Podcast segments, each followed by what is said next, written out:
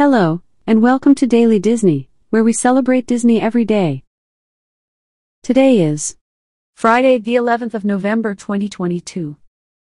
from Disney Character of the Day. Dug is a dog from the Disney Pixar film, Up. A playful golden retriever, he is friendly, loyal, and can speak through a translator on his collar. He loves everyone he meets immediately, but can sometimes get distracted when he, squirrel. From this day in Disney history.